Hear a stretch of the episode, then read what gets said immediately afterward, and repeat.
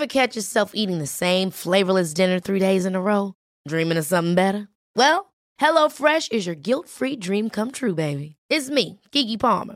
Let's wake up those taste buds with hot, juicy pecan-crusted chicken or garlic butter shrimp scampi. Mm. Hello Fresh. Stop dreaming of all the delicious possibilities and dig in at HelloFresh.com. Let's get this dinner party started.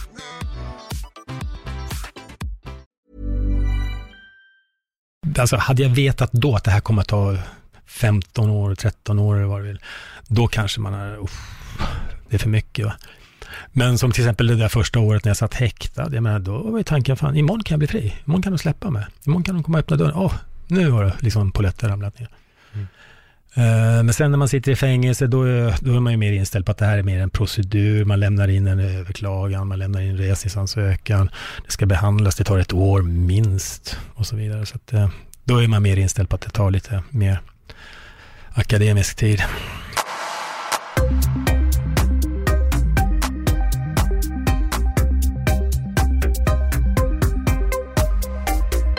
Kaj-Lina, välkommen till Öppet sinne. Tackar.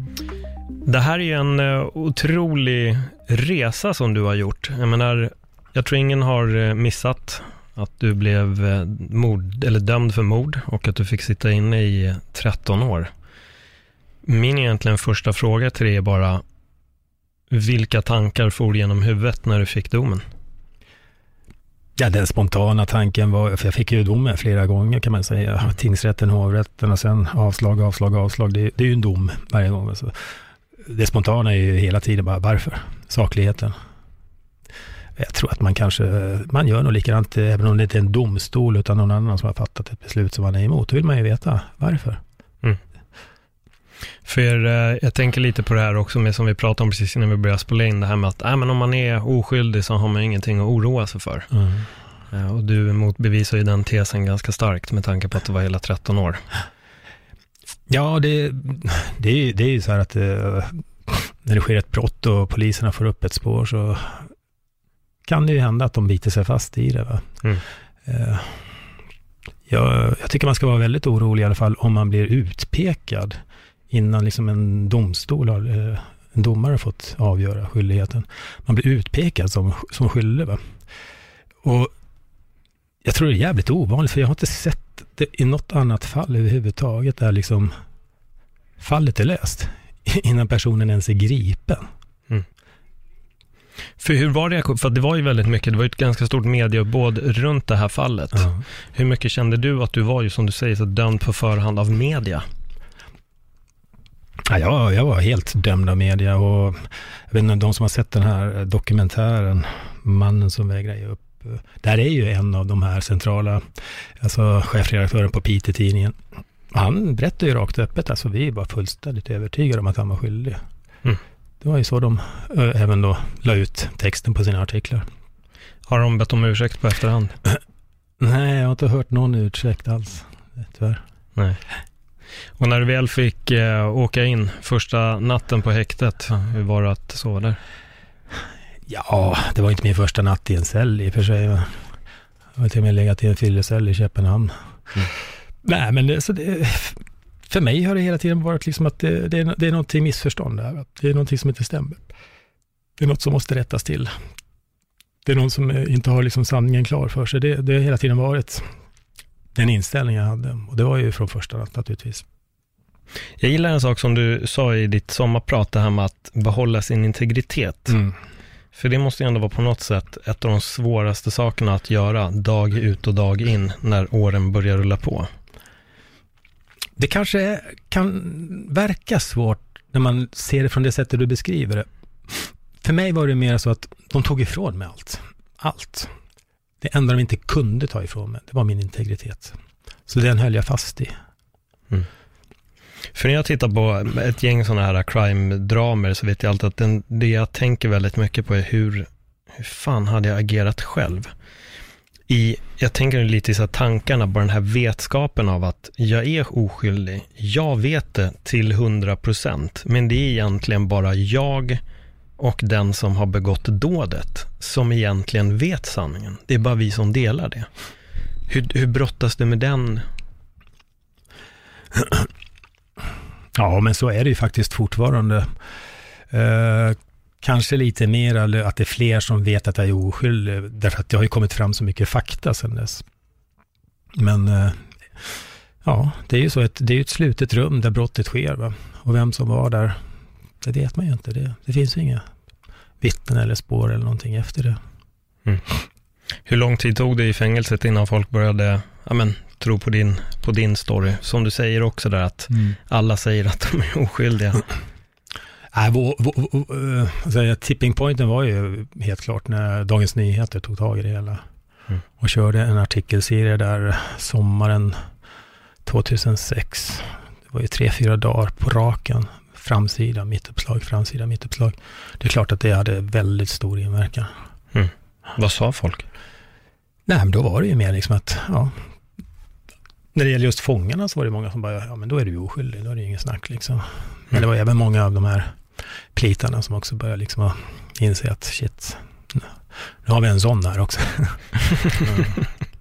För det är också när du tar upp det här med plitarna, en sak som jag också tycker är väldigt intressant är det här med att du säger att du vill inte rätta dig i ledet. Ja. Du vill inte träffa psykologen, det var ganska mycket saker som du inte ville göra. Ja. Hur agerade de när du ja, arbetsvägrade eller vad man nu ska kalla det? Nej, de tycker inte om det där alls. Att, uh, det de gör det är att de, de, de straffar en på de sätt de kan. Det, de har ju sina små medel att ta till. Mm. Att, uh, Vad skulle du säga att det är? Ja, det finns flera olika sätt att bestraffa fångar på. Bland annat så kan man ju säga då att du behöver en förflyttning. kan de bara hitta på skäl. Miljöomflyttning eller dålig konstellation eller vad du vill. Eh, de kallar mig för negativ ledare. Ja, det där jag hört. Ja, negativ ledare. Så att, eh, och då kan man ju tycka, men det är väl inget farligt att flytta. Men det är ju grejen är ju att då rafsar de ihop alla dina grejer, så åker de ner förrådet. Det tar flera månader innan du får tillbaka det. Va? Och sen då alla besökstillstånd, telefontillstånd, allt det där måste man börja söka på nytt. Och när man söker så kanske man inte får samma svar, alltså bifogat eller ja.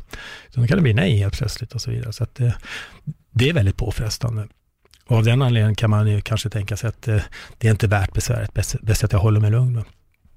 Men sen kan de göra mycket annat också. De, bland annat fick jag inte använda mina egna medel. Alltså mina egna pengar fick jag inte använda för att handla i kiosken, telefonkort, frimärken, snus och sånt där. Varför inte? Nej, de, de menar på att de har rätt att göra så.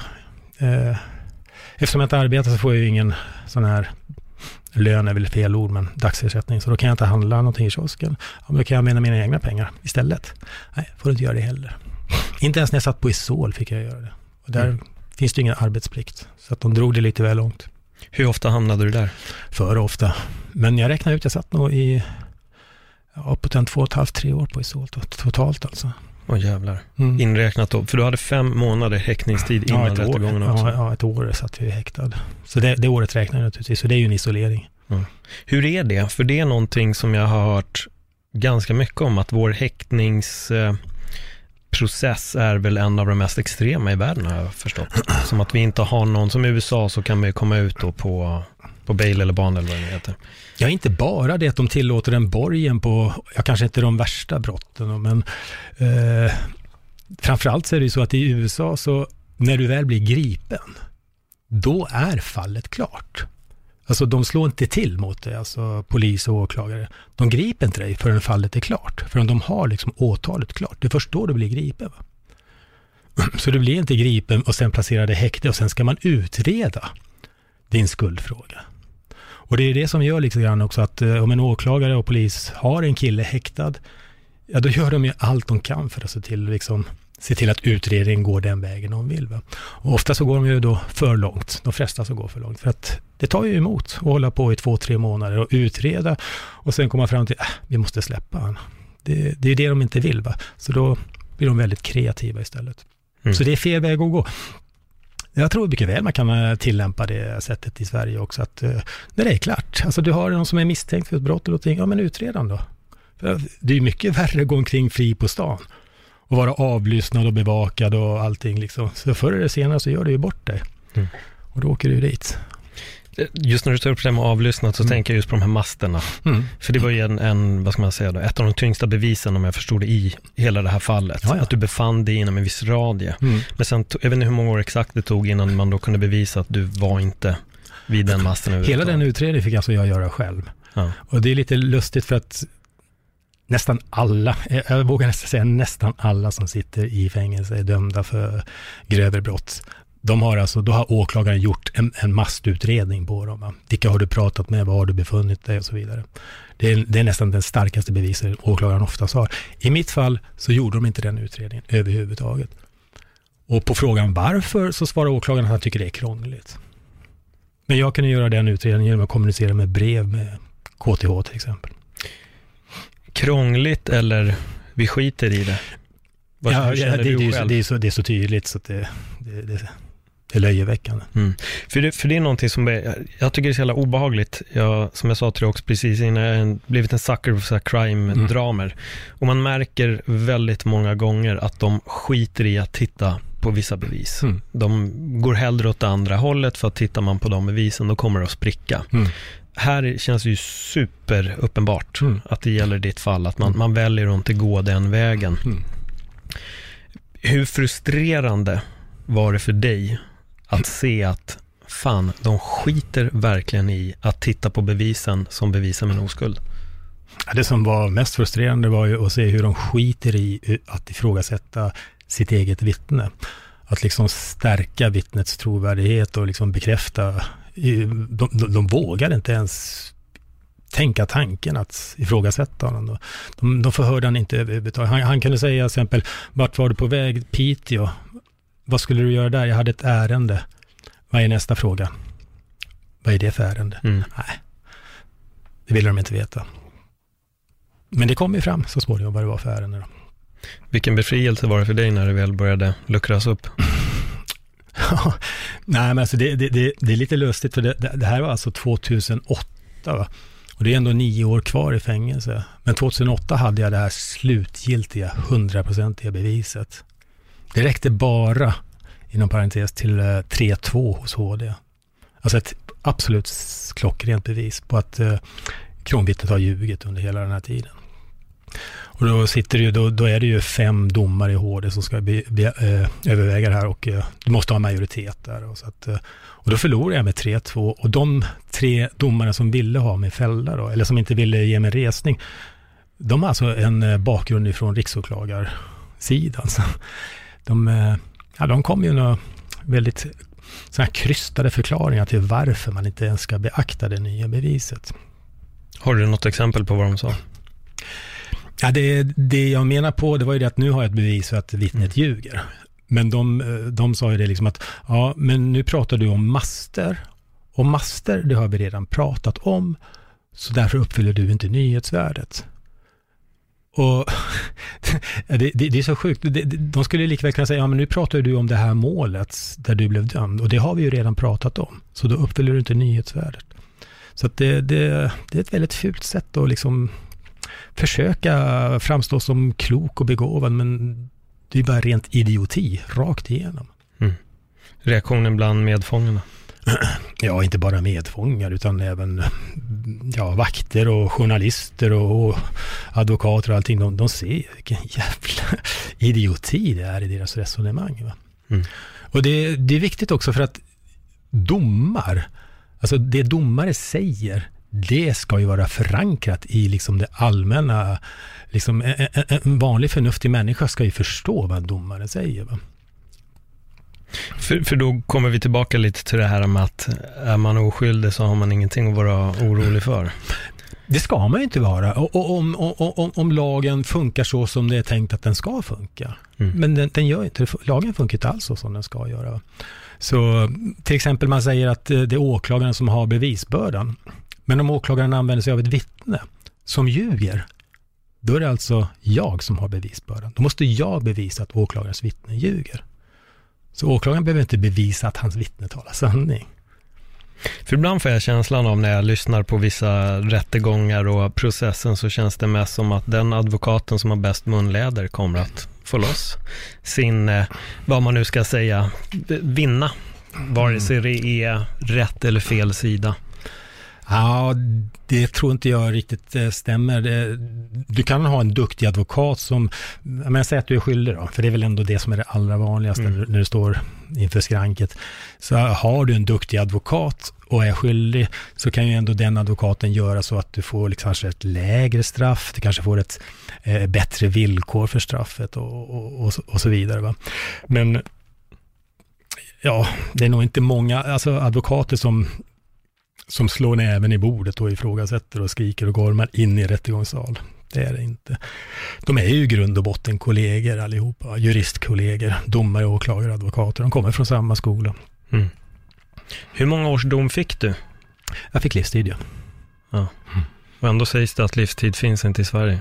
Nej, det, jo men det gör det ju. Alltså, eh, jag tror den som har suttit längst i Sverige, som sitter nu fortfarande, han har väl suttit en bra bit över 40 år.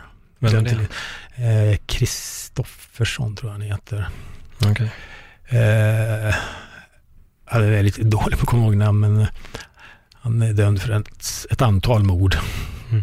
Men jag antar att du måste ju ha träffat också ett eh, antal av de här personerna. Mm. Har du haft dialog med dem och liksom hur, hur, hur eh, är deras, vad ska man säga, ja, men bara status efter att ha suttit inne väldigt många år?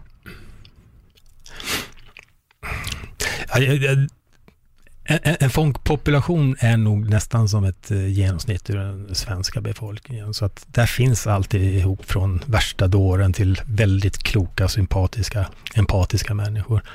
Så det är inte så krångligt att umgås med, med fångar och liksom kunna ha normala dialoger med dem. Det... Mm.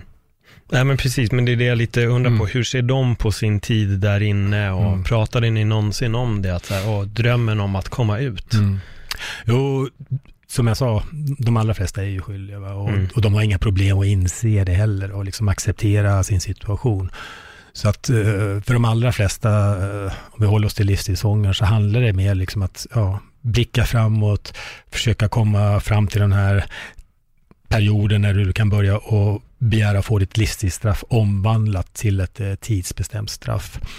Och att eh, sköta sig och liksom bara hålla ihop och inte få massa rapporter och varningar. Va? Så att, eh, ja, förmodligen ta mycket skit också på, på resans gång. Va? Men det gjorde inte du? Nej. Nej, men jag kommer ihåg, vi hade en uh, liten diskussioner diskussion där på Norrtäljeanstalten. Jag var ju så anti mot allting, så jag ville ju liksom att fångarna skulle vara med mig. Vi ska protestera, vi ska strejka, vi ska, ska göra det, vi ska göra det. Och då, var det, och då, gäller det, då är det viktigt att vi liksom håller ihop, att vi är alla.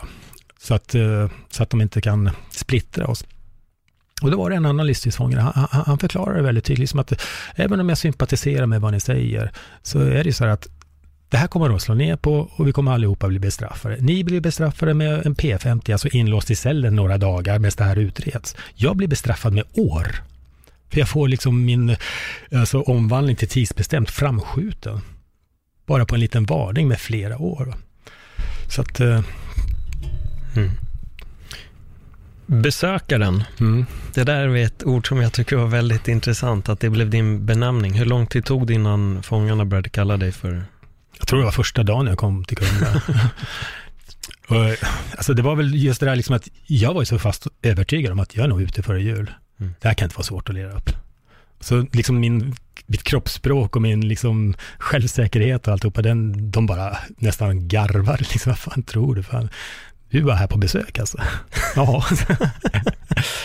ja. Men eh, ja, jag är lite tidsoptimist också som sagt när första julen kom och mm. det blev nyår och mm. det blev vår, liksom, kände du någonstans där att hoppet kanske började försvinna lite? Nej, det kände jag faktiskt aldrig. Inte ens en sekund kände jag någonting sånt, att hoppet försvinner. Eh, men eh, hela tiden så, alltså hade jag vetat då att det här kommer att ta 15 år, 13 år eller vad det vill, då kanske man har, det är för mycket. Va? Men som till exempel det där första året när jag satt häktad, jag menar, då var ju tanken, fan, imorgon kan jag bli fri. Imorgon kan de släppa mig. Imorgon kan de komma och öppna dörren. Åh, oh, nu har det liksom polletten ramlat ner. Mm. Eh, men sen när man sitter i fängelse, då, då är man ju mer inställd på att det här är mer en procedur. Man lämnar in en överklagan, man lämnar in resningsansökan.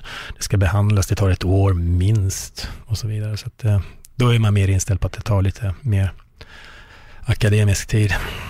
Vad gjorde du om dagarna för att alltså mm. bara bibehålla fokus, får jag nästan säga? Mm. Ja, fysisk träning kör man ju varenda dag. Finns alltid något schysst gym och sådär. Annars får man väl använda fantasin. De tog ju bort alla vikter. Så att uh, vi fick inte hålla på med tyngdlyftningsvikter. Men det är ju inget problem. Man kan lyfta, vi kunde lyfta varandra. Varför tog de bort vikterna? Ja, de menar på att det kunde användas som vapen. Och okay. uh, grejen är ju den att allt kan användas som vapen. Så varför inte ta bort allt då? Varför vara så inkonsekvent och bara ta bort vissa grejer? Va? Jag kommer ihåg på Tidaholm, det var ganska kul. Där hade vi ett jäkligt fint gym. Eh, så när vi kom dit en dag och skulle träna som vanligt och så var alla vikterna borta. Alltså de lämnade kvar ner till 50 kilo. Eh, och det är ju för lite helt enkelt. Så vi gick ju på, det fanns en vaktmästare slash plit som höll ordning på gymmet. Så vi gick på André, vad fan har du tagit bort alla vikterna? Fan? Helt förtvivlade. Och han bara, lugn, lugn, lugn grabbar. Det är Nylén, han kommer hit idag på studiebesök. Imorgon är vikterna tillbaks. så de gömde undan vikterna för generaldirektören. Så det tyckte jag var ganska käckt faktiskt. Ingenting som kom fram till Nylén där, inget nej, skit för. Nej, nej. Ja men det är ju schysst. Ja, alltså, jo, jo, jo. Det... Vaktmästarpliten ändå att liksom tar bort det nu, men det, det kommer ja, tillbaka. Ja. Var det fler sådana där incidenter där de plockar bort saker för innan?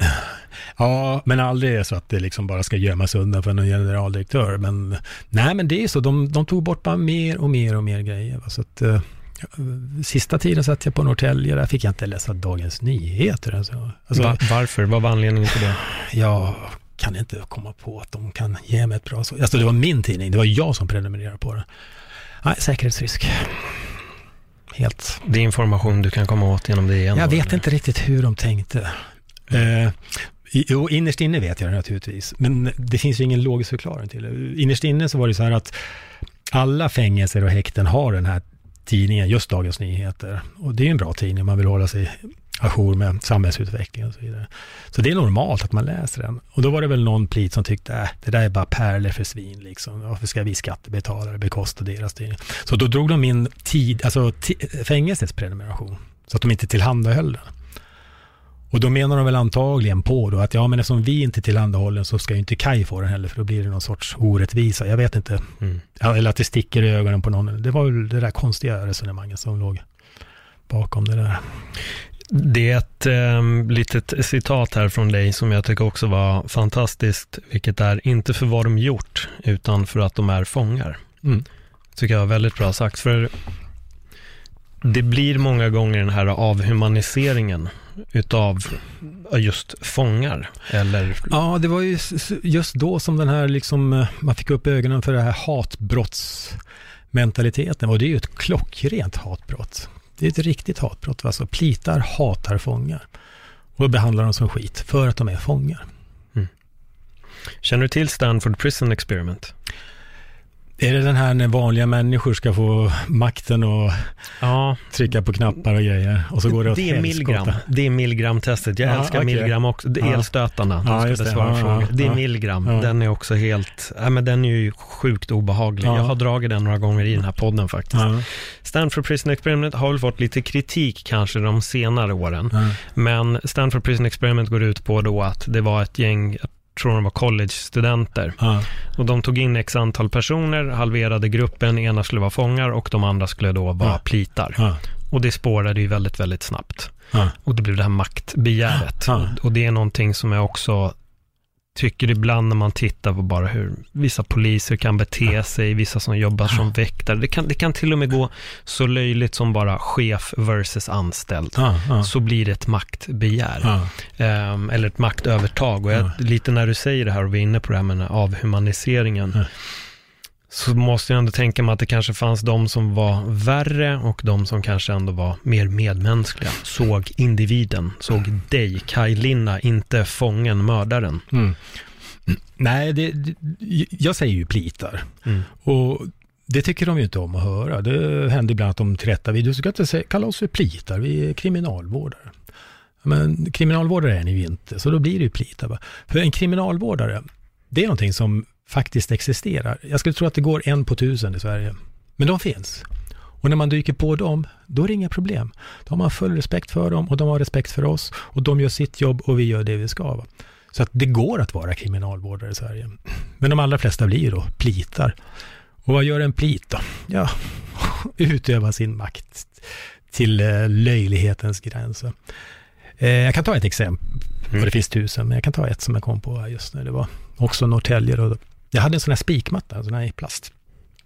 Och den fick jag ha på vissa fängelser, på vissa fick jag inte ha den. Då var det en säkerhetsrisk. Och då kom jag till Norrtälje, nej, där ska jag inte få ha den, för det är en säkerhetsrisk, så ingen får ha en sån här. Ah, okej, okay, det är inte mycket att göra åt. Man kan alltid försöka överklaga och sådär, men det funkar oftast inte. Och så kommer jag in på avdelningen. Då ligger det en sån här spikmatta inne på avdelningen. Vad fan är det? Ja, den har vi köpt in, säger de, så att fångarna kan använda. Jaha, men vad bra. Då kan jag använda den istället, slipper jag använda min egen. Nej, det får du inte göra. Varför inte det? Nej, för du har ju fått avslag på att ha din. så då tog de bort den från avdelningen så att inte jag skulle kunna använda den heller. Okay. Jag vet inte om du förstod vad jag sa det, för jag förstod inte det själv. Nej, jag förstår ju exakt vad du säger, men jag uh -huh. förstår inte deras resonemang. Nej. Det är ju helt snurrigt, uh -huh. att det är okej okay att ha den där, men mm. nu har du blivit av med din. Här ska ingen vilja använda den. Ja, jag förstår inte riktigt säkerhetsrisken. Jag vet inte exakt hur man... Nej, ja. alltså när det gäller liksom för, man säger, inte förmåga, men alltså möjligheten för människa att skada en annan människa, den är oändlig. Det, mm. det, du kan inte stoppa en människa annat än att du sätter den i tvångströja. På det sättet kan du hindra människor att skada en annan människa. Men du kan inte ta bort och säga att den här kan du inte ha för den är farlig. När det ligger tusen andra saker runt omkring. Du har ju varit med i MMA, så du vet vad jag pratar om. Ja, men det är precis det jag, jag den, här, på. den här kan jag göra, nu håller jag upp en snusdosa, den här kan jag göra till ett livsfarligt vapen enkelt och, och det, det, är inga problem. Va? Mm. Så liksom, varför är man inte konsekvent, eller varför är man alltid inkonsekvent? Det, det är ju det som är frågan. Mm. Ja.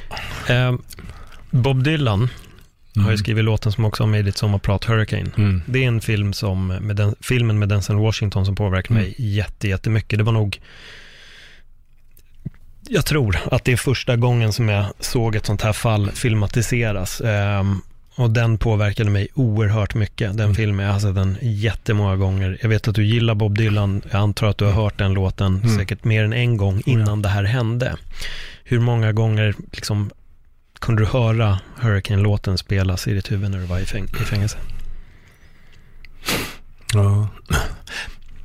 ja, men det är ju det, det är som du säger, jag gillar ju den filmen också. Och mm. den kom ju ut långt innan jag åkte i fängelse. Och då när man tittar på den här filmen, då, då är det ju som att, alltså det är en annan värld. Va? Det är lika som att, du, du kan se på Alien eller vad du vill, det, det är så verklighetsfrämmande. Och sen helt plötsligt inse att jag är den, jag sitter här. Det var ju, ja. Ja, det är okej, det var väl kanske lite rasism involverat i Ruben Carters dom kan jag tänka mig. Absolut. Ja. Men ändå, ert, er liksom slutdestination ja. på båda sätten var densamma. Ja. Ni hamnar i fängelse, mm. ni lyckas båda komma ut. Han var ju också lite stubborn där, kommer jag ihåg, från filmen. Han vägrade ta av sig sina kläder. Mm. Och det gjorde jag ju också. Eller jag vägrade inte ta med mina kläder, men jag vägrade att be om kläder. Alltså, de, tog, de tog ifrån mina kläder, så gav de mig några jävla kortbyxor och en t-shirt. Och sen vart det ju vinter. Och de tyckte, fan, fryser du inte? Förstår du? Så de tror att jag ska gå och be dem om kläder. De tar ifrån mig mina kläder och tror att jag ska be dem om kläder. Liksom det, så de vart ju helt förskräckta när de insåg att herregud, de sprang ner till förrådet och hämtade kläder åt mig. Mm. Och jag tänker lite på det här med att ge upp. Mm. Um, alltså det är väl någonting som väldigt många får kämpa med att inte ge upp. Mm. Uh, och det känns som att man borde nästan sätta upp en tavla med Kaj Linna ifall man känner att man vill ge upp. så titta här, här finner du motivationen och uh, inspirationen för att inte ge upp. Ja, det känns ju lite hedrande att vara inspirerad till sådana tankar, absolut. Men uh, det var ju så, hela tiden när, jag höll på i, i fängelset och bråkade med, med, med plitarna och blev straffad och knallad. Och, det gjorde inte att jag mådde bättre och bättre och bättre, utan snarare tvärtom. Då.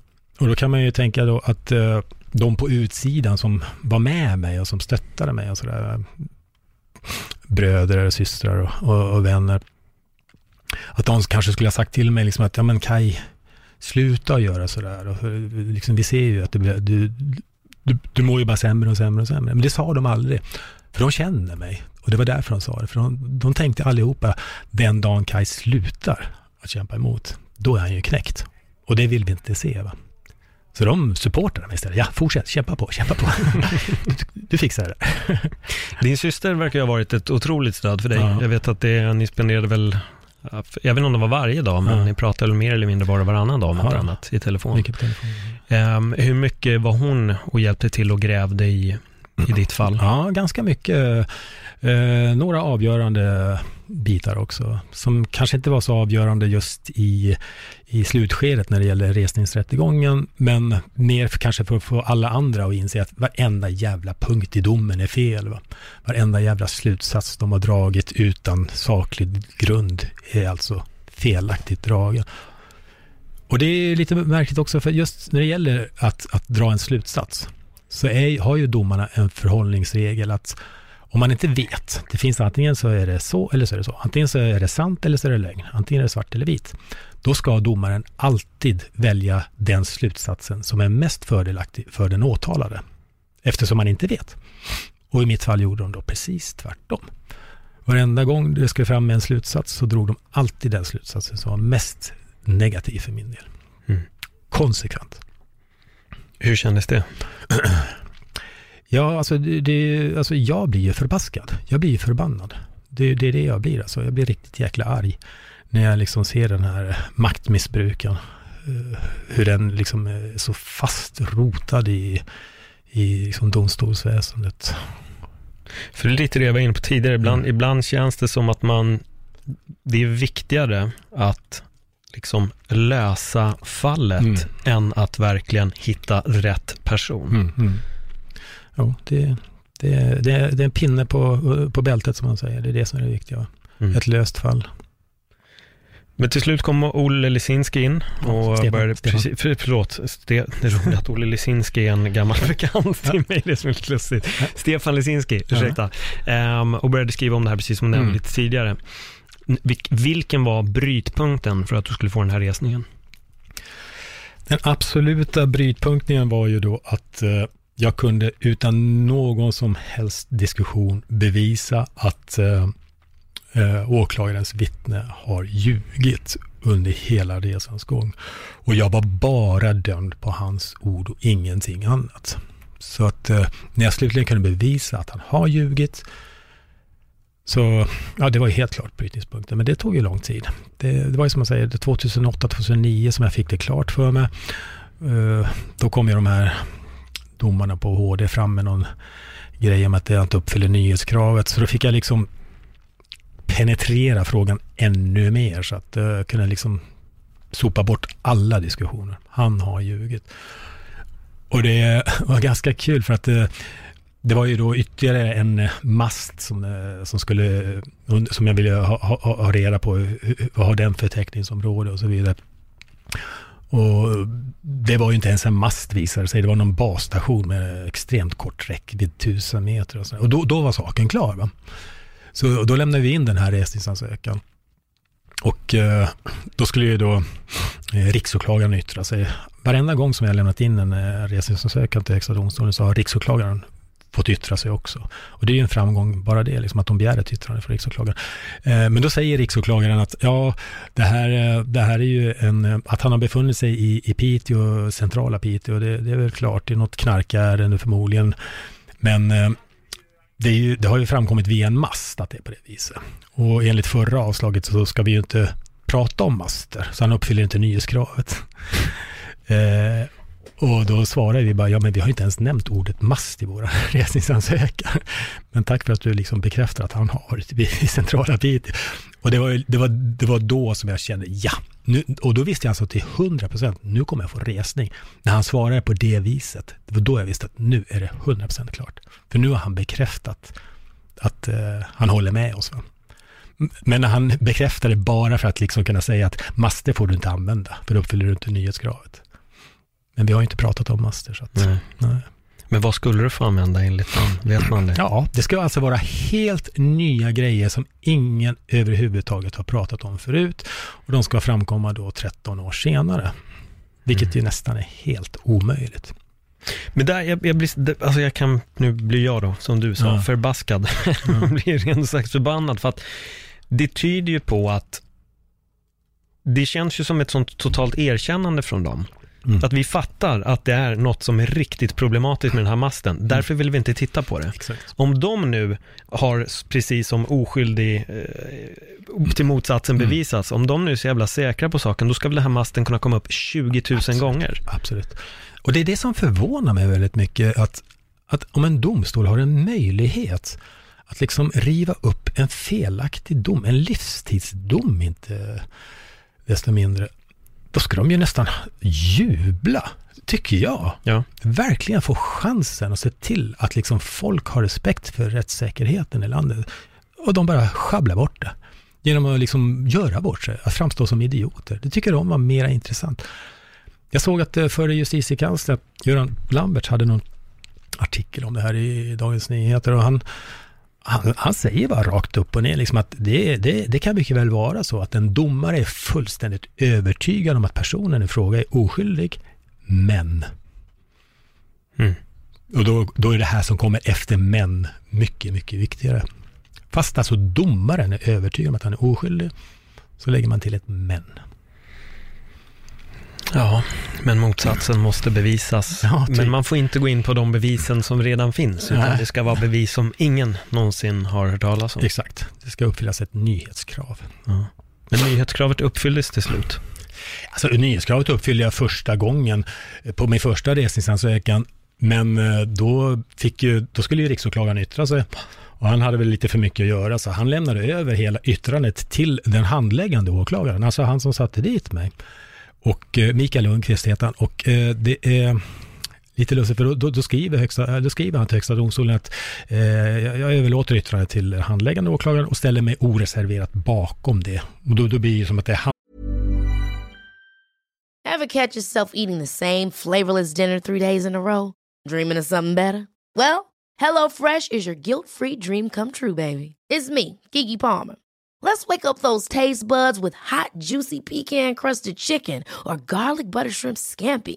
Mm. Hello Fresh. Stop dreaming of all the delicious possibilities and dig in at HelloFresh.com. Let's get this dinner party started.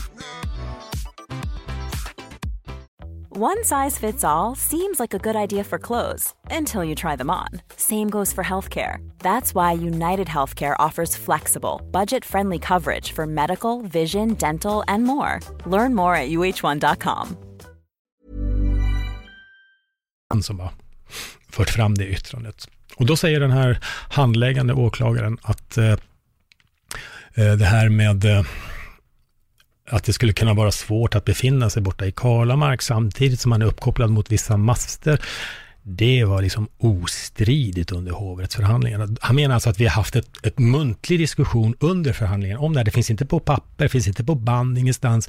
Men eh, vi har pratat om det, alltså åklagaren och jag och domarna. Vi har haft en diskussion om det här och det är ostridigt. Vi är alla överens. Så, och, och, och då säger alltså Högsta domstolen, enligt den handläggande åklagaren så var detta ostridigt under hovrättsförhandlingarna och därför får jag avslag. Och det är ju så jävla det, är- det är så jävla långt ifrån rättvisa du kan komma. Mm. Så att, eh, ja, Hur ser du på rättvisan idag? ja, det finns mycket att göra. Och okej, jag får ju frågan ibland eh, vad jag, vad jag, om jag har något förtroende för rättssäkerheten eller rättsstaten Sverige. Och eh, jag är inte sån där som liksom gillar att liksom överdriva. För det behövs inte. Jag har ett stort förtroende för rättsväsendet i Sverige. Jag har stort förtroende för eh, rättvisan i Sverige. För att jämfört med andra länder så är det ju relativt hög. Va? Och eh, det gör ju att man idag säger att ungefär 5% av alla domar är felaktiga. Och då tycker man att det är jättebra resultat. 95 Det är det man tittar på. Mm. Jag tittar ju på de här sista 5% Så att eh, en, en, en, en rättsstat ska vara 100% Den ska inte vara 95% Den ska vara 100% För du vill införa re, re, resningsinstitut. Ett oberoende resningsinstitut. Det finns ett resningsinstitut idag. Den heter Högsta domstolen. Mm. Men de är inte oberoende. De är eh, bundna vid att vara lojala mot domstolarna, mot Domstolsverket, mot de domstolarna ute i landet. De är bundna att vara lojala mot dem och liksom eh, skydda de domar som finns. Alltså, de är inte oberoende. Men ett oberoende resningsinstitut skulle ju innebära att ja, alla de här fem procenten för det första skulle få resning. Och sen säkert ytterligare några procent som faktiskt är skyldiga också, skulle också få resning, därför att domen är så jävla dåligt skriven. Uh, och då får man ju en ny rättegång. Det, det, betyder inte att du blir fri, utan det betyder att du får en ny rättegång, en förnyad prövning. Och du kan ju mycket väl dömas en gång till där, och till och med få ett hårdare straff. Så det är, inget, det är, alltså det är, en jäkligt fin ventil vi har där för att verkligen stärka rättssäkerheten. Ett oberoende rättsinstitut. I Norge har de ju ett, i England har de ett, i Danmark har de ett. I Norge så har de ungefär 400 resningar per år som de släpper fram. Det betyder inte att 400 skyldiga går ut ur fängelset varje år. Mm. Det betyder bara att nu blir dom, alltså de här tveksamma domarna blir mycket, mycket säkrare. Va? Eller så rivs de upp för att de var felaktiga. Tror du att vi kommer kunna få ett oberoende institut? Alltså, i, med det politiska klimatet som vi har idag, så hamnar ju liksom den här frågan väldigt, väldigt långt ner. Så av den anledningen så tror jag inte att vi ska få det. Men sen finns det ju en annan eh, aspekt och det är det att alla de här som jobbar med det här, åklagare, domare, poliser, de vill ju att det ska vara rättssäkert. De vill ju inte att oskyldiga ska sitta i fängelse. Så jag hoppas att de tar ett ansvar, att det finns en form av självsanering i det här systemet. Och jag tycker att jag ser signaler på det också. Att eh, de är lite mer försiktiga på att skriva idiotdomar, lite mer villiga att ge folk en förnyad prövning. Mm. Så att, och det kan ju vara så att det var jag som öppnade dörren där faktiskt. Får hoppas det. Mm. När allting var sagt och gjort och du till slut fick vi går backar till tio minuter innan det mm. blev klart att du äh, men blev fri. Mm. Hur orolig var du att det skulle gå åt andra hållet, att de skulle skicka in dig igen? Ja, det är noll. Det är så? Ja, ja, absolut noll. Det enda som var liksom avbrott för mig, det var ju bara hur länge ska jag sitta kvar nu? En dag eller en vecka? Att det var två timmar, det trodde jag inte. Men eh, alltså efter sista rättegångsdagen, då tillbaks till häktet. Jag hade ju kunnat få åka tillbaks till Kalmar och vänta där i 14 dagar på domen innan liksom, innan det blev klart. Men, nej, men att jag skulle bli fri, det var, alltså, det fanns inte en promilles tanke på, på att jag skulle, för, alltså den rättegången, man måste ju varit där, alltså det, det var ju som en cirkus, alltså det var så absurd, fullständigt. På vilket sätt då? Ja, det som slog mig nästan mest, det var ju den här åklagaren som hade fått uppdraget att försöka få mig fälld en gång till, Jens Gustafsson. Ja, jag vet inte varför de valde honom. Alltså han, han kanske har eh, gjort sig impopulär bland åklagarkollegorna. Alltså han hade ju ett hopplöst fall. Och sen hade han fått för sig att han ska komplettera utredningen med två ytterligare vittnen. Och det var alltså vänner till det här kronvittnet. Och de skulle då på något sätt, jag vet inte vad de hade för uppgift riktigt, om de skulle vara karaktärsvittnen eller, för jag förstod inte, vad, vad, vad gör de här vittnena, vad gör de för nytta här? Alltså för mig gör de ju jättenytta, men för åklagaren, det är ju hans vittnen. För de satt ju där och berättade vilken idiot han är, det här kronvittnet och vad han håller på med, knark och heroin och allt möjligt. Så det, och, och, det, det, var, det, var, alltså, det var så jävla skrattretande hela tiden. Alltså. Och så min eh, advokat Thomas Magnusson, så jävla cool han var. Alltså, det, det, var, det, var, det var nice. Poliserna hade ju fått i uppdrag att, de hade gjort te telefonavlyssning på, på det här kronvittnet då. Åtminstone något vettigt de gjorde då. Och det är ganska lustigt, för det första det här kronvittnet gör när han pratar i telefon, det är att säga till den i andra änden, vi är förmodligen avlyssnade. så, så, så, vad han säger efter det är ju ganska ointressant. Va? Men eh, då skulle de här då skrivas ut, så att man hade dem i pappersform. Och då hade polisen i Umeå fått det i uppdrag att göra det. Och så hade de inte gjort det i alla fall. Och då blev det lite diskussion inne i domstolen, liksom att det här måste ju göras. Och liksom, ni har ju lovat att göra det. Nej, vi har inte hunnit, vi har inte arbets... Alltså, då fick de jobba extra in till långt in på natten för att få det gjort till slut. Då. Eh, men då, då, då, sa min advokat liksom att, ja men, eh, vi får ta och gå igen, vi, vi, vi går ner i vårt rum här nu och går igenom lite grann och kollar liksom eh, vad det är som är så viktigt med det här och vad vi vill ha utskrivet och sådär. Och så gick vi ner, vi hade ett litet rum där, han och jag. Och så när vi kommer ner i rummet, då, då slänger han bara den här pappershögen på bordet. Så sitter han och jag och pratar i tio minuter och sen kommer vi upp igen. Nej, tyvärr, vi hittar ingenting. så att, ja, nej, ja, det tyckte jag var roligt faktiskt. Mm. Det måste ha varit skönt också på något sätt kunna sitta utanför och se hela cirkusen bara sprängas mm. lite inifrån. Mm. Ja, ja, det var det faktiskt. Ja, jag hade ju så bra vittnen också. Jag hade ju poliser och alla möjliga riktigt tunga vittnen. Så att åklagaren hade ju ingenting. Nej. Absolut ingenting. Vad vet man om fallet idag idag? Alltså har de börjat titta på någon eh, ny eh, misstänkt eller? Ja, den ligger ju liksom som ett kallt fall och det finns väl någon grupp som har kikat på det naturligtvis. Och jag är inte så säker på hur långt de har kommit eller vad de har gjort. Men det verkar ju som att de inser liksom att det här kronvittnet kan vi inte använda. Men jag förstår inte varför de inte åtalar honom.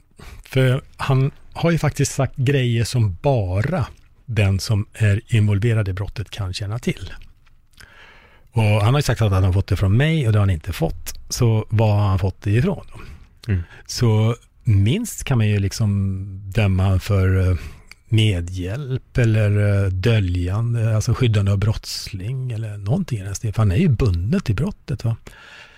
Men eh, ja, man kanske tycker att det blir för mycket skandal att riva ner igen så att vi struntar i det. Det verkar nästan så. De låter det vara kallt istället, mm. bara för att behålla någon ja. form av heder. Ja, ja, det verkar nästan så. Mm. Känslan när du blir fri? Ja, den går inte att beskriva. Mm. Den går inte att beskriva. Föreställ dig att du vaknar på morgonen och helt plötsligt så är du Superman liksom. Du kan flyga. ja, det är helt obeskrivligt. För eh, någonting som berörde mig ganska mycket också när jag lyssnade på ditt sommartal, det var, det var din mamma som gick bort först ja, ja. Och att du var tvungen att åka med handbojor och, och allt det här. Och din pappas begravning kunde du inte ens gå på. Ja. Känslan att helt plötsligt kunna gå utan de här bojorna mm. och liksom nudda mark. Mm se solsken och känna mm. allt och bara vara fri. Mm. Få tillbaka allt det här. Mm. Vilken känslostorm fanns. Ja, det var ju där uppe i Umeå och det var en sån här riktig knallblå himmel och skönt väder som fasen. Jag kammade det var ju ett jäkla massa journalister så jag pratade med dem, det tog väl ett par timmar innan vi var klara. Men sen var jag fri. Mm. Så då gick jag ner på en restaurang där och så beställde jag en fin köttbit och så en öl. Vad tror första ölen på 13 år. Och, och jag, satt, jag, jag lovar, jag satt och tittade på den här ölen en halvtimme innan jag stod en klunk på den. Alltså det, ja, man kan ju tänka sig att jag halsade den rakt upp och ner. jag sög verkligen på det. Det är det de kallar för ta in stunden. Ja. Njuta av en, ja. av en öl. Men i, utan eftertanke, det är bara liksom mm. en naturlig, naturlig handling. Mm.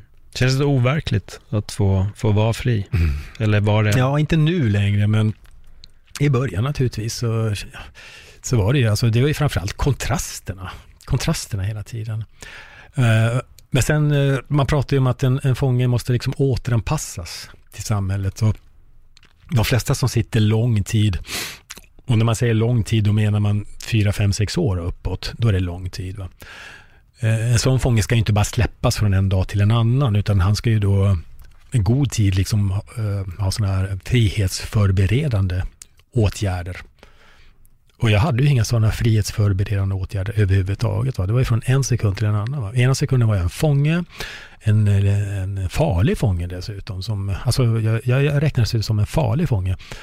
Eh, och nästa sekund helt fri. Kunde göra precis vad jag vill. Det känns som att sinnena måste få en otrolig överbelastning av det. Från att ha tagit in x antal intryck per dag i 13 år till att ta in alla intryck som kommer av att bara gå ut på stan? För mig var det ju lite grann så här också att jag satt ju hela tiden och var så fullständigt övertygad om att jag skulle bli fri. Och liksom, sen då, särskilt på slutet när jag var fullständigt övertygad om att jag ska få resning, och eh, fick det också naturligtvis, då var jag redan nästan ute. Va? Halva foten var redan ute. Va? Så att eh, det, det var inte så, jag tycker inte alls det var speciellt besvärligt att, att vara fri eller någonting. Jag tycker det var skönt att bara slippa allt jävla skit istället. Mm. Eh, efter att jag fått resning så skrev jag till eh, hög, alltså, HK, kriminalvårdens huvudkontor där och, Och sa att ni måste ju ompröva liksom min säkerhetsbedömning, riskbedömning. För ni har ju liksom gjort en riskbedömning utifrån domen. Nu är den domen uppriven, nu finns inte den kvar. Så då kan ju inte riskbedömningen heller vara korrekt, va? ni måste ju ompröva den. Så då ber jag, jag ska, för det första vill jag bli förflyttad till en B-anstalt och för det andra vill jag ha en 48 timmars obevakad permission. och då svarar de, nej, nej, nej, du, du får ingenting liksom. Du ska sitta där du sitter och bla, bla. De var stenhårda, alltså, fast jag fått resning. Mm. Mm. Jag måste ändå fråga, var kommer det ifrån? Det här äh, vill, eller oviljan att ge upp, att bara liksom fortsätta kriga på. Var kommer det ifrån? Ja, om den kommer någonstans ifrån. Har du alltid varit så? Ja, det har jag nog varit. Och det är inte så svårt egentligen, men rätt är rätt och fel och fel. Det, så är det för mig. Va? Ta George Orwell, och staten säger att 1 plus 1 är 3. Mm. Ja, då är det 3 då, säger alla, utom kanske några. Så det spelar ingen roll vad ni säger. 1 plus 1 är 2. Alla dagar i veckan. Och så är det för mig. Ja, jag vet vad som är rätt och vad som är fel. Och sen om en stat säger någonting annat, eller vem som helst, det spelar inte så stor roll faktiskt. Vad skrämmer dig? Folks idioti. Folks rädsla och folks idioti, det är mest skrämmande som finns. Har du något exempel? Ja, det har jag naturligtvis. Alltså, det, alltså, det är ju den här eh, kraftiga invandringen vi har i Sverige. Den skrämmer ju folk något fruktansvärt. Och eh, jag upplever det som att eh, människor är nog lite lite rädda för utvecklingen här. Det, de, vill, de vill hålla fast i det gamla, de vill hålla fast i det traditionella. De vill inte att Sverige ska liksom utvecklas till det det verkar eh, liksom bli nästan en, ett USA i miniatyr. Va? Men det har egentligen alltid varit Sveriges väg. Det tycker jag har varit ganska tydligt. Ända sedan 60-talets början. Att det är dit vi är på väg. Va? Vi, blir ett, vi, vi blir ett mångkulturellt land helt enkelt. Och det är vi ju. Och det är klart, när de kommer de här invandrarna då, så det kan vara svårt för folk att tänka sig var de kommer ifrån och vad de har varit med om och hur, hur, de, hur svårt det är för dem att förstå hur Sverige fungerar. Men var kommer de ifrån? Alltså, ta de här afghanska ynglingarna. Jag tror långt över 90 procent av dem är alltså upp, uppfödda av pedofiler. Ja, liksom bara den starten. Bara den starten alltså. För det, det är alltså så jävla vanligt i Afghanistan. Att små pojkar utnyttjas sexuellt. Det är så otroligt vanligt. Så att, att begära att de ska liksom komma hit och vara någon sorts, ja bättre än oss till och med. Det ställer väldigt höga krav på dem. Det tror jag är lite naivt. Det, det, det, är en tung väg att gå. Att liksom, liksom assimilera hela den här stora hopen på en gång. Det, det, är tungt och det kostar på och det kostar blod och svett och tårar för den svenska befolkningen. Men eh, jag tror det är ett pris vi måste betala, för hela världen betalar priset för det här. Hela världen, vi måste också betala för det. Du valde ju istället att lämna Sverige. Ja, men kanske inte för att jag ville komma ifrån Sverige, utan mm. mer för att jag ville komma till en plats. Jag har ingenting emot Sverige på något sätt. Var det länge någonting du tänkte när du var... Ja, ja. Jo, säkert långt innan jag åkte in i fängelse också faktiskt. Var alltid Spanien destinationen? Ja, Sydamerika egentligen, men Spanien duger bra. Vad var det som fick dig att fastna för just det?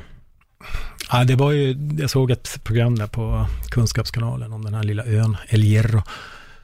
Och äh, det, det var ju som eh, en riktigt bra reklamfilm för mig då, så att jag, jag bestämde mig nästan där och då. Det är dit jag ska.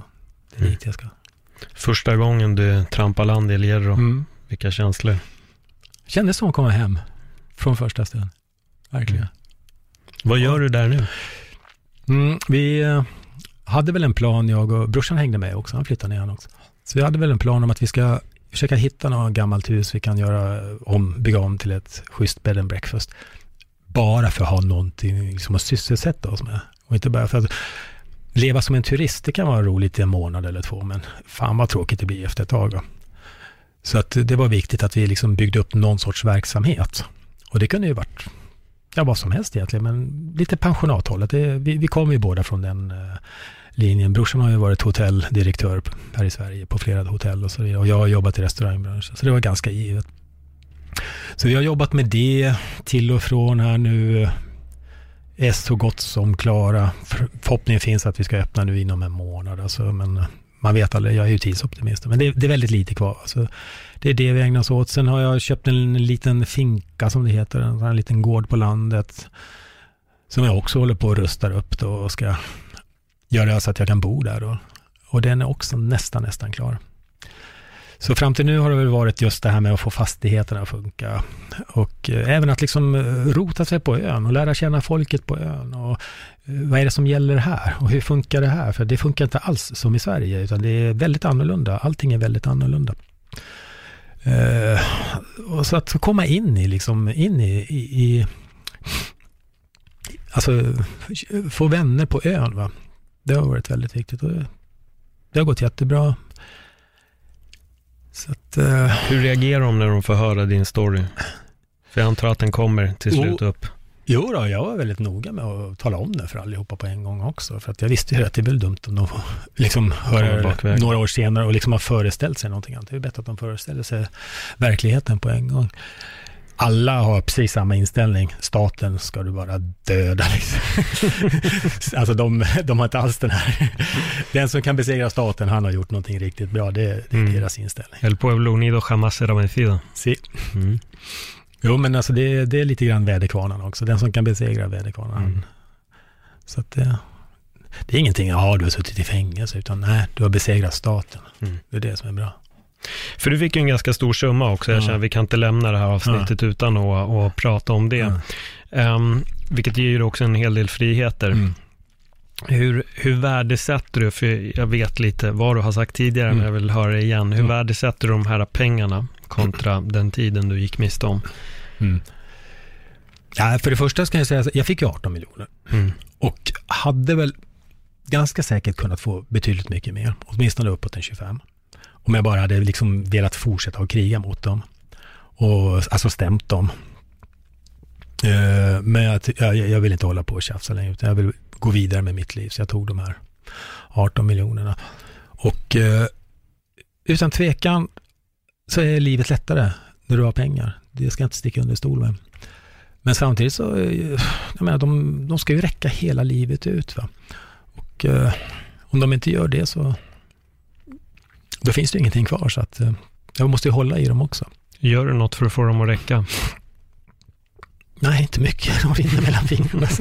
Alltså det, det, man, det jag gör, det är, jag försöker hålla dem borta från banken. För det har jag ju märkt att har jag dem på banken, då försvinner de bara. På alla mm. möjliga sätt och vis. Kronan sjunker, aktierna sjunker, allting sjunker. Va? Och jag är ingen sån här finanshaj som håller på dagarna i ända och liksom hittar ställen att investera i. Så att eh, hade jag varit det så hade jag säkert kunnat fördubbla de där pengarna på två år. Det har säkert inte varit några problem alls.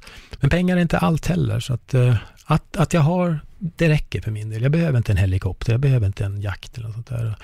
Jag kikar ofta på priser och sånt där när jag handlar och låter bli att vara slösaktig. Så att eh, mm. jag lever ganska normalt ändå. Hur går det med skorpionerna?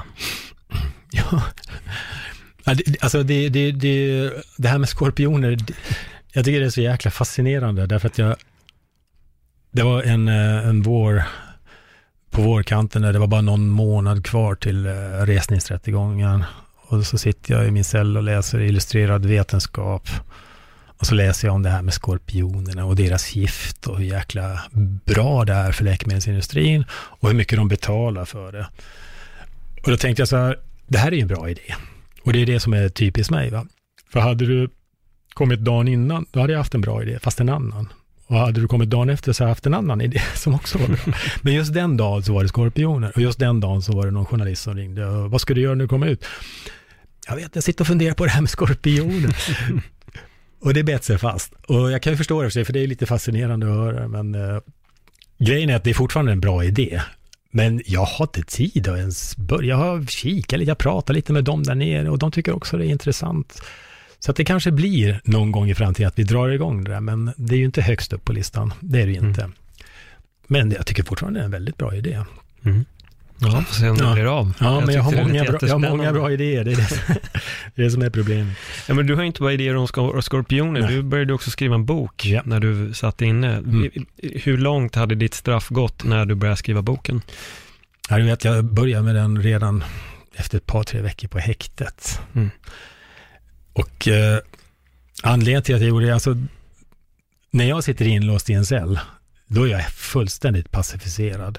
Samtidigt som åklagaren och poliserna springer som yra höns runt på stan och försöker sy ihop någonting mot mig. Men vad ska jag göra då? Så, och, och dessutom så hade jag fullständiga restriktioner, får inte läsa tidningar, får inte lyssna på radio eller tv eller någonting. Så det återstår ju inte så mycket mer än att liksom ja, gå in i sin egen lilla värld och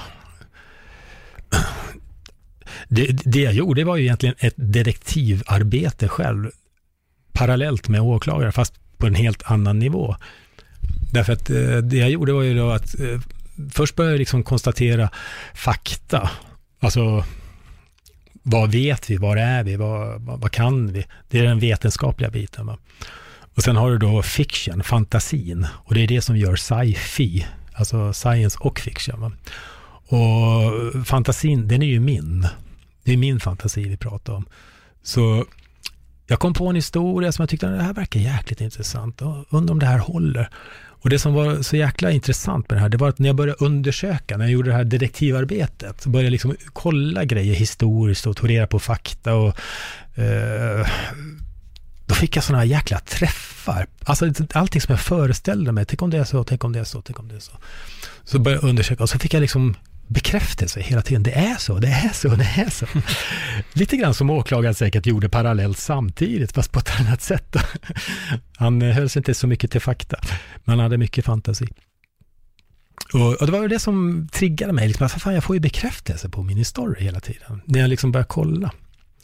Och det gjorde ju att liksom, en science fiction-bok kan du inte liksom antasta. Du kan inte antasta den, för den är... En, fantasybok kan du alltid antasta. Det finns inga drakar, det finns inga häxor, det finns ingen magi. Men en science fiction, ta Star Trek, du kan inte antasta den. Allting de gör, även om det ser lite konstigt ut, så är det ju faktiskt fullt möjligt. Så att, eh, Och det finns mycket science fiction som också har visat sig stämma. ja. Är det någon speciell science fiction-författare som du um, ja, men, läser mer av eller mindre? Eller? Kanske inte just författare, utan just eh, mera filmatiseringarna. Mm. Men jag gillar de här eh, Star Trek. Star Trek gillar jag. Mm. Den tycker jag är klockren science fiction. Vad handlar boken om? Boken handlar om en uh, ung pojke, han är ung i första boken eh, som kommer ut idag. Och han är betydligt äldre i femte boken som kommer ut, ja, vi får väl se. Eh, han, eh, han sugs bak i tiden och eh, hur det går till, det förklarar jag väldigt eh, tydligt i, i, i min bok. Va? Det är inte så att han går in i en garderob eller någon portal och så helt plötsligt befinner han sig tusen år bak i tiden, utan det här är, det här är lite mer trovärdigt, det här skulle kunna stämma. Eh, Albert Einstein stödjer min teori kan jag Mm. säga. Även om den inte är prövad, det går inte att pröva den, utan man, man måste råka ut för den. Och eh, det är precis vad min eh, huvudfigur Peter, Peter Elk, han råkar ut för det här. Så att han sugs bak i tiden där han befinner sig, första gången befinner han sig i Toronto i Kanada och eh, när han sugs bak i tiden så sugs han ju, alltså det är fyra dimensioner vi pratar om, va? rummet och tiden.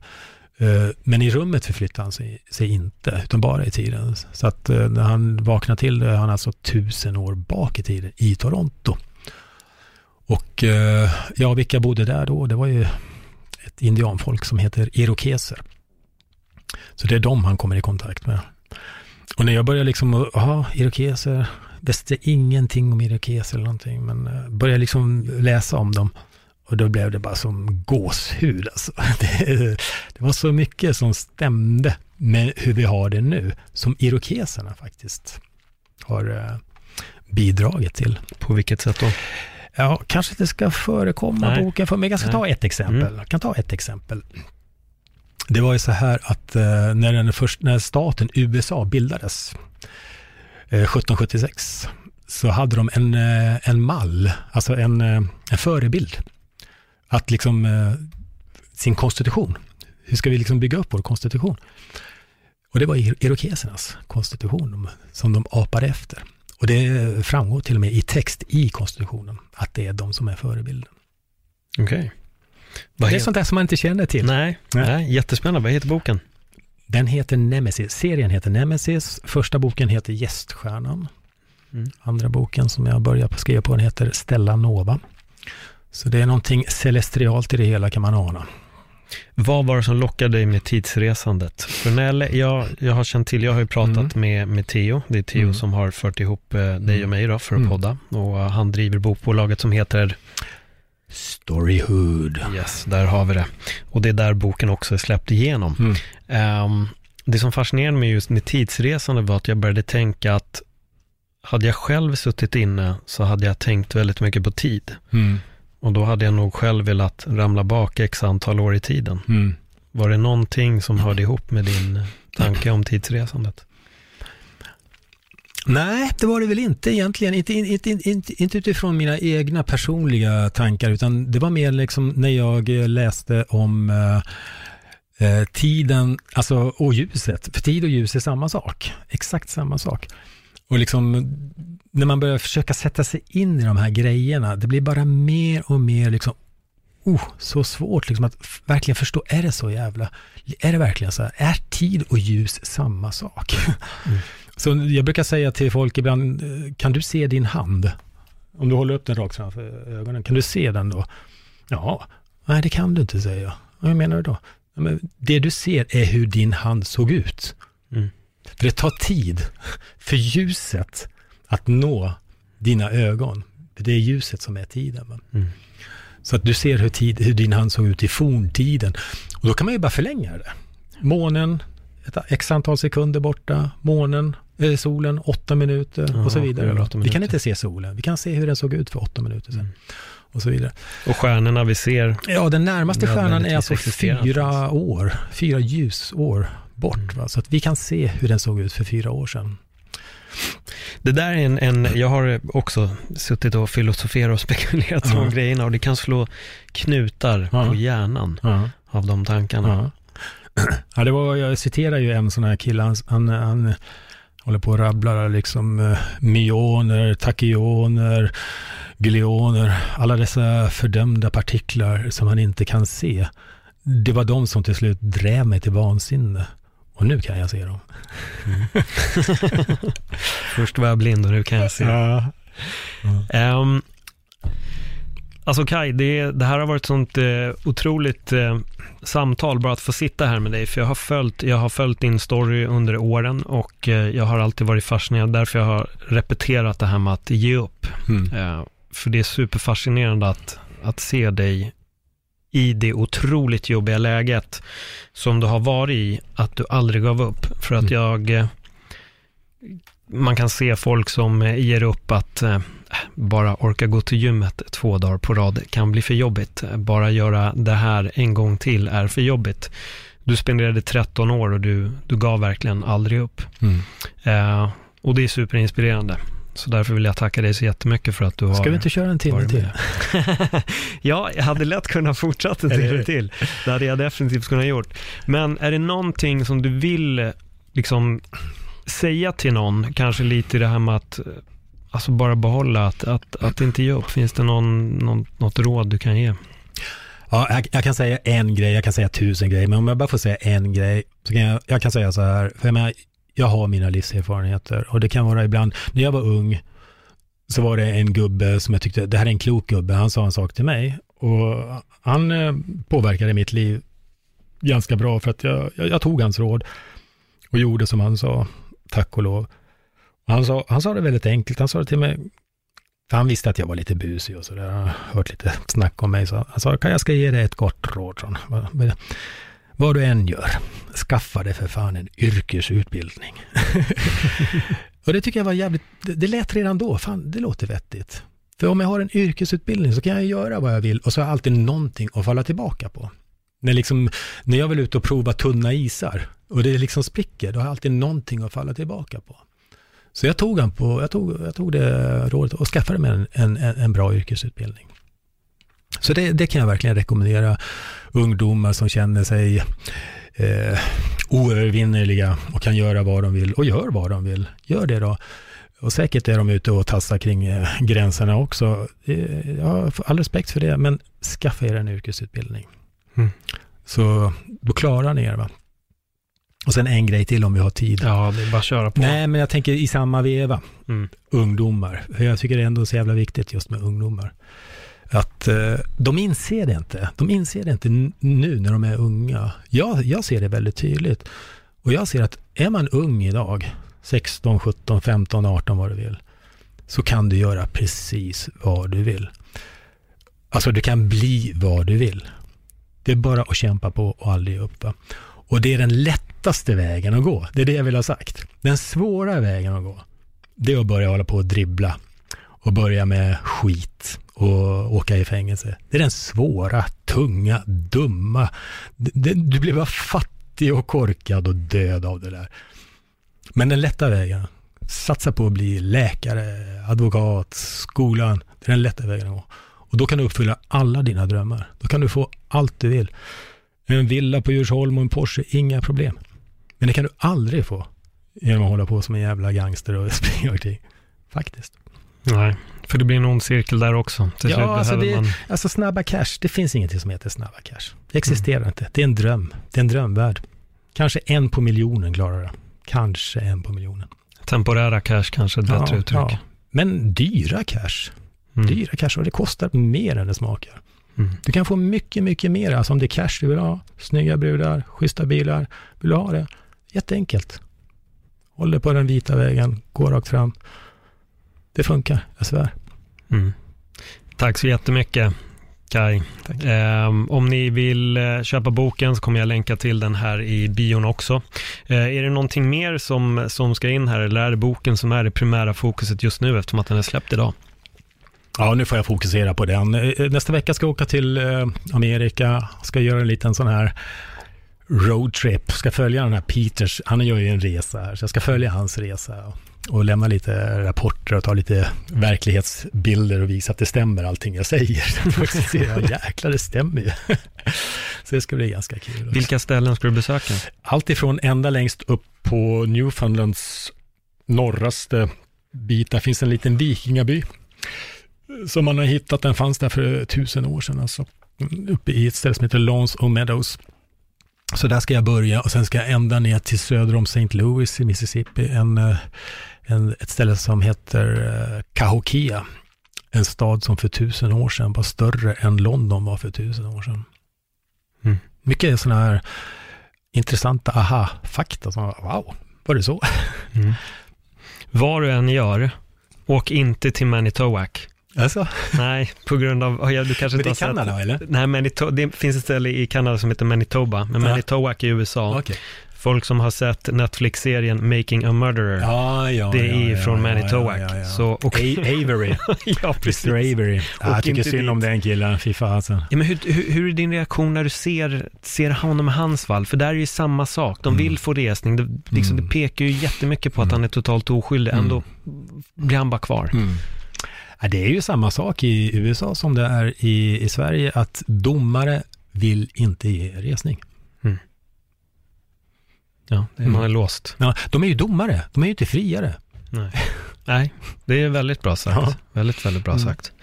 Ja, Kaj, det känns som att vi börjar glida in på en timme till. Ja. Jag ska låta dig få, få åka iväg till eh, släkt och vänner. Kan, Återigen, super, super tack. Jätteinspirerande och spännande samtal att få ha det här i podden. Tack så jättemycket. skicka. Tack, hej. Ja, och till alla er som eh, ja, har hört, tack så mycket. Ha en bra vecka. Och utbilda er nu. Lyssna på Kaj Lind och utbilda er. Tack för den här gången. Hej då.